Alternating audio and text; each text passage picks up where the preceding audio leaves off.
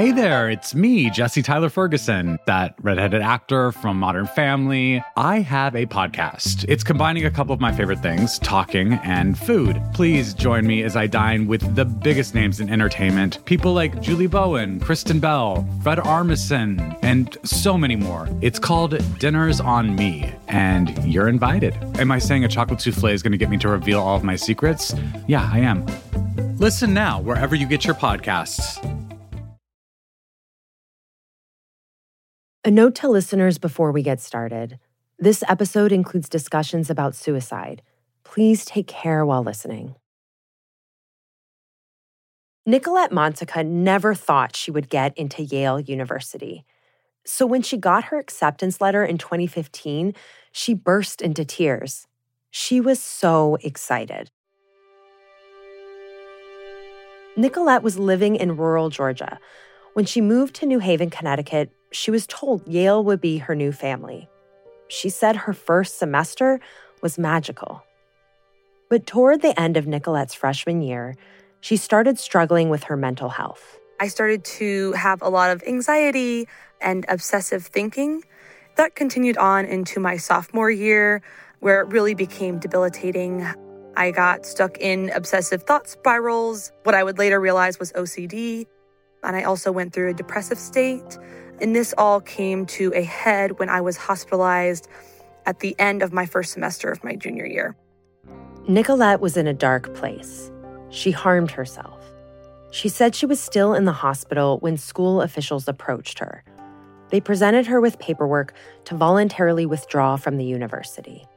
I asked if there was another option, and they said no. So even though it was a voluntary withdrawal, they gave me no other option, even though I did not want to leave. I was told that I would have about two hours to move everything out of my dorm while a guarded police officer was standing there watching us. And then I left. I was not to step foot on Yale's campus unless I contacted the administration. My entire hospitalization experience at Yale, the experience I had with the Student Counseling Center, as well as my experiences afterward, they were all pretty traumatic.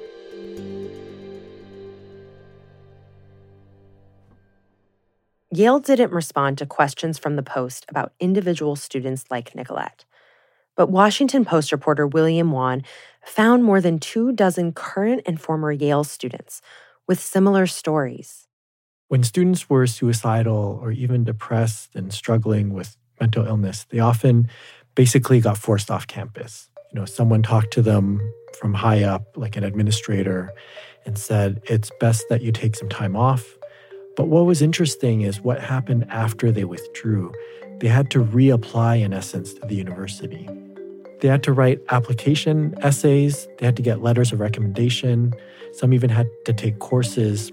There was this requirement that you pass two courses at a four year university and submit your grades for it to show you still have academic rigor. From the newsroom of the Washington Post, this is Post Reports. I'm Elahe Izadi. It's Tuesday, February 21st. Today, William explains why students were asked to leave Yale, how difficult it was for them to get back in, and what colleges all over the country are doing about students struggling with mental health.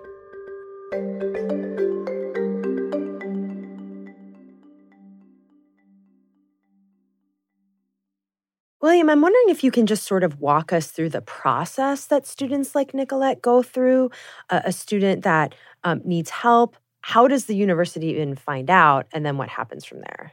So I talked to one student, several actually, who had the same experience. Usually they're rushed to the main ER that's associated with Yale. And so there, a lot of them, they were told by the ER staff that Yale has to be informed because you're a student. And they say they felt pressure to sign these consent forms that allow the hospital to tell Yale. Um, the hospital wouldn't comment for our story, but once Yale's informed, students said sometimes within hours there was an official calling or visiting and kind of just telling them that you should really withdraw for your own benefit. They can involuntarily force you to leave, but usually what they do, according to all these students, is that they kind of force you to take a voluntary withdrawal. Mm. Um, and that's what puts you in the process. And they had all of these, it's very complicated policies, but essentially you would be away from Yale, not allowed to set foot without the permission of a dean or even reapply for like at least two semesters often was the case. And so that's almost a year for a lot of these students um, where they have to find ways of, quote, like being constructively occupied and prove that in in in their essays like i was volunteering for this or i was doing this amazing job kind of like proving themselves all over again in an application essay.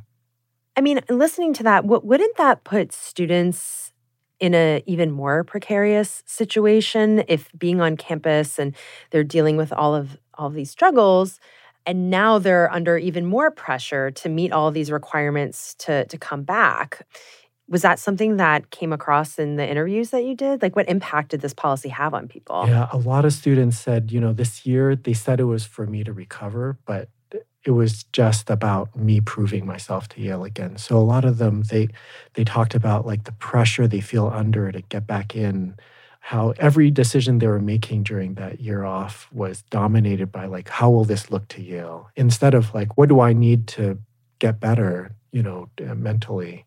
Some of them talked about being in counseling and kind of this clinician that I'm meeting with is going to be writing my letter to Yale. What do I tell them that will get me back in? Which is not an ideal situation for therapy. Yeah.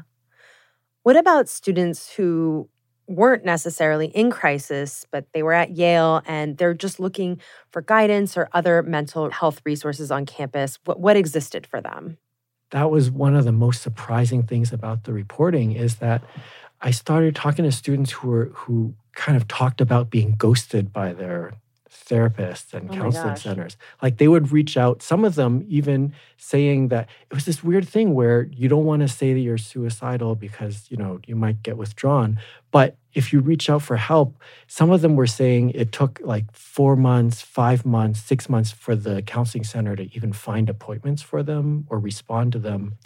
I spoke with Madison Hahamy, who was actually a student reporter for the Yale Daily News and talked to one of the people who killed themselves, a student named Rachel Shaw Rosenbaum. To kind of have had those moments, to have known her in that specific way, and to now feel like when people looked up her name, they were going to see my name and see that she had told me these things and then she still died was really hard. Um, and I think kind of just exacerbated um, a lot of the previous kind of issues with anxiety and with depression that I had had unrelated before then you know, she had interviewed her during her freshman year about her struggling with depression during COVID and being so isolated. And her death just really, really rocked Madison's world. Like she found herself struggling a few months later herself, having thoughts of suicide herself as well. She sought help um, and, you know, asked for counseling, asked for therapists. And the counselor, she asked her, Have you ever had suicidal thoughts? And this was the first person in the world Madison had ever admitted this to. But even then, she said it took two months and repeated requests for therapy before she even got like the first session. And so she had talked about how it actually just made her feel worse. I felt bad because I had felt like I was fighting so hard and, you know, sending all these like kind of passive aggressive emails to get someone. And then I got someone. And it's like a 30 minute session every two weeks. That's what they offered me. And like, I think my mental health at that point was actually a little bit worse because I'd felt like it was a little bit more justified, you know, in the months after. But now it was like a year later, and I was really just kind of suffering. And I, I felt like people were a little less sympathetic to that because it was so long after the fact she would start in therapy, kind of talking about a problem, and time's up. And so a lot of students actually mentioned this being a problem, like the inadequacy of counseling. They would wait for months to get any kind of appointment with a therapist and kind of calling, emailing, texting, and trying to get help over and over again and waiting like four months. Yeah, and we should note Yale said in the past year it's expanded its resources to address mental health needs for students Yale has hired six more counselors for a total of more than 50, which shortened wait times. It added options for group therapy and short term counseling. And one official said most students are now able to get appointments within two weeks. But, William, I'm wondering how do students at Yale feel about the school's approach to mental health? Every time in the past, you know, decade, there's been a high-profile suicide at Yale. There have been protests and pushes and kind of advocacy from student groups. But the weird thing is, students only stay there a certain amount of time. And so there's these ebbs and flows when the administration just weathers the protests, make a few minor changes, and move on. For example, like a few years ago, they got rid of this $50 application fee and they changed the name of the process from readmission to reinstatement. And so there's been a, a, large amount of frustration from the students who have advocated in the past, and then they graduate, but even then they're pushing for change. The current students, what happened two years ago is there was one of these very tragic suicides that was quite traumatic to the campus. Um, a student in the middle of COVID had killed herself in her dorm. Mm. And so it was just a shock on campus, and these same issues surfaced again. And there was a whole student, new student groups that formed. There was like two or three kind of pushing for change. And again, it looked like the same thing was going to happen, just some like conversations with administration officials, a few minor changes, and then continuing on as, as status quo. What does Yale have to say about why it, it has these policies in place? Our initial story, they would only talk about their mental health counseling services and not about the withdrawal policies. After our story ran, you know, Yale started getting all of these calls and emails um, from alumni, from donors, from faculty. And the president of Yale actually responded in a letter to alumni. You know, they made a pretty concerted um, defense of their mental health commitment, of their handling of students in these situations. And he said that our story was mischaracterizing all of those efforts. But he also promised in the letter that they would increase their staffing to mental health, that they would open a whole new counseling site, and that they'd review the policies that we brought up in our reporting. Is this unique to Yale? Do other universities have a similar approach to students in crisis? And in your reporting when you like interviewed experts what kind of insight did they offer as to why universities and colleges may have policies like this? This is not unique to yale. You know especially with several ivy league colleges in recent years there have been class action lawsuits there's been investigations from the department of justice and a lot of colleges are now trying to change their approach to mental health so that it's more inclusive of students like that all colleges are overwhelmed right now. There's this huge soaring um, rates of depression, anxiety, suicidal thought on all college campuses. But what's surprising is Yale, as opposed to, you know, a lot of colleges, they will openly admit like they don't have the funding to hire the staff needed for these problems. One student described to me walking into this new student union that was built for just millions and millions of dollars. Essentially, you know, uh, one donor said, I want to build a building with you guys, and here's a boatload of money. So students say in Yale's case, it's not an issue of resources, it's really an issue of attention and commitment to helping mental health. After the break, William and I talk about what changed at Yale after his reporting. We'll be right back.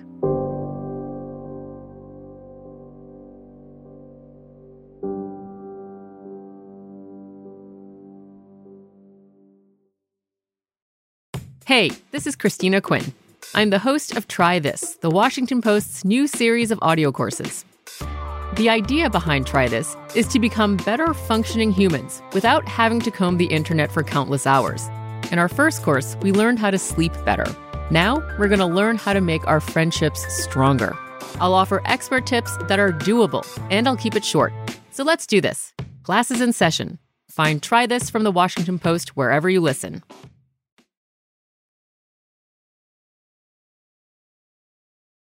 Can you explain why a university like Yale would ask students to voluntarily withdraw?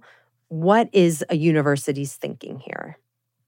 That what happens for this is not just for Yale, this is for all universities. When a student is suicidal on campus, I feel like the, the legal aspect plays a huge role because, on one hand, they're facing possible lawsuit from family, relatives. If someone kills themselves on campus, who's liable? Often the university is being thrust into that.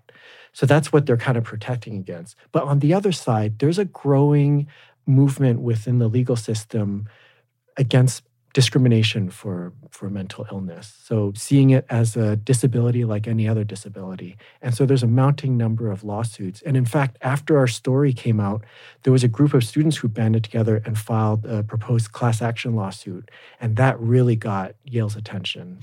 So a group called Elis for Rachel had formed after the, the suicide of Rachel Shaw Rosenbaum two years ago. And so that group, which is made up mostly of alumni, but also some current students, they collected all of these stories from students. They um, got three different public interest law firms to help them file this lawsuit.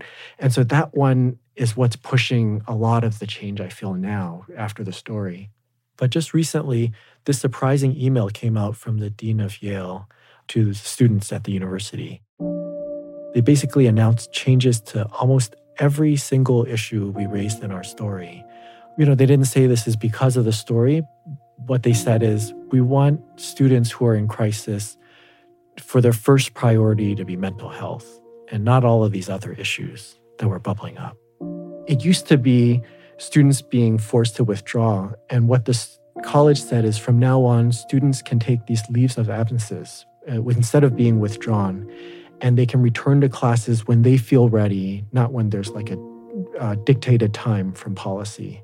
They also said students can keep their health insurance, which was a big problem for a lot of students who are suddenly kicked out because of their mental health issues and then can't even get help while they're gone, especially low income families, students from kind of diverse backgrounds, like from rural areas of the country, like they have very little ways of getting some of this mental health help that they need to get back into university. So that student health insurance is a huge one. And then lastly, they they aren't forced to reapply to get back in. There's like a more simplified process. Basically, they need a clinician's letter. They write um, kind of a personal statement explaining why they left, the treatment they got, and why they feel ready to return. And that's basically it.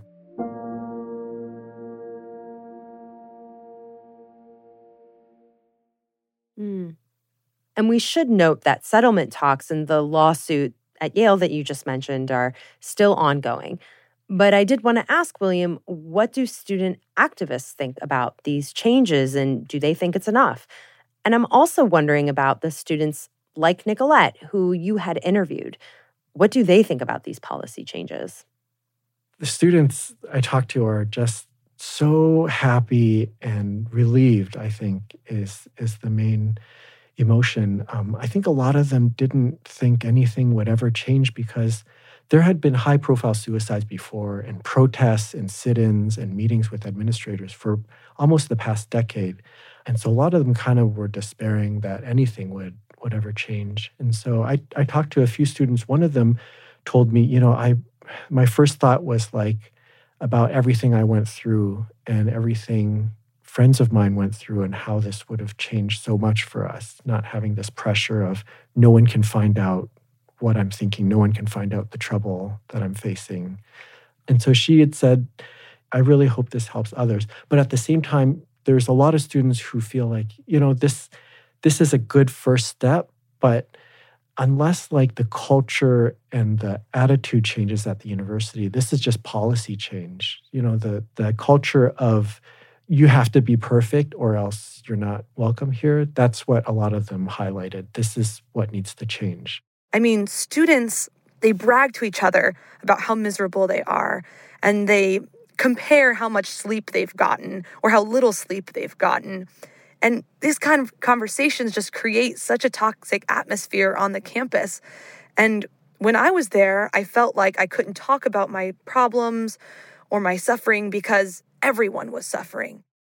William, I, I do want to step back and ask more generally across the country about students, college students, university students in crisis throughout the United States. Has this number been rising? And do we know what's behind any changes in the number. I know the pandemic was really hard for a lot of people.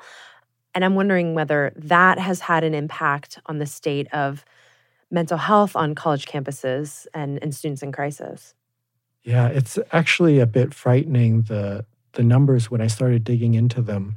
You know, from 2013 to 2021, so basically the last decade, the, the rates of depression, anxiety, and suicidal thought in college students, it's more than doubled, which is crazy to think that like just in that time it's risen so much, but almost every college in America, they're struggling to get enough staffing for their counseling centers. They're trying to figure out ways to to like fund mental health, to like build it into, you know, freshman orientation and such, but there's just not enough being done now and I think it's not necessarily the college's fault that they can't keep up. Like this is a national problem is is similar to Yale. It's not just policy, it's attitude. Like, how much do we care about the people who are suffering when it comes to mental health versus physical health? If you look at government funding, like grant funding, if you look at hospital staffing, most importantly, if you look at how insurance reimburses um, rates, it's so different between a heart attack and a suicidal person when both, in fact, place you in such danger of death. So college students are basically kind of like the downstream of this is what happens, this is what you get if you don't invest in mental health from the time people are, you know, children until college student age. Well, William, thank you so much for sharing your reporting with us. Yeah, thank you for having me.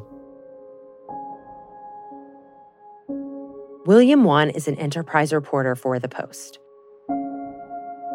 That's it for Post Reports. Thanks for listening. Today's show was produced by Jordan Marie Smith. It was mixed by Sean Carter and edited by Lucy Perkins and Maggie Penman. Thanks to Madison Hahamy and Nicolette Montica. Before we go, I wanted to remind you of all the ways you can listen to our episodes. You can subscribe to Post Reports wherever you listen to podcasts. And now, Amazon Prime members can get ad free versions of our show on Amazon Music. So you can find us without the ads there. I'm Elahe Izadi. We'll be back tomorrow with more stories from the Washington Post.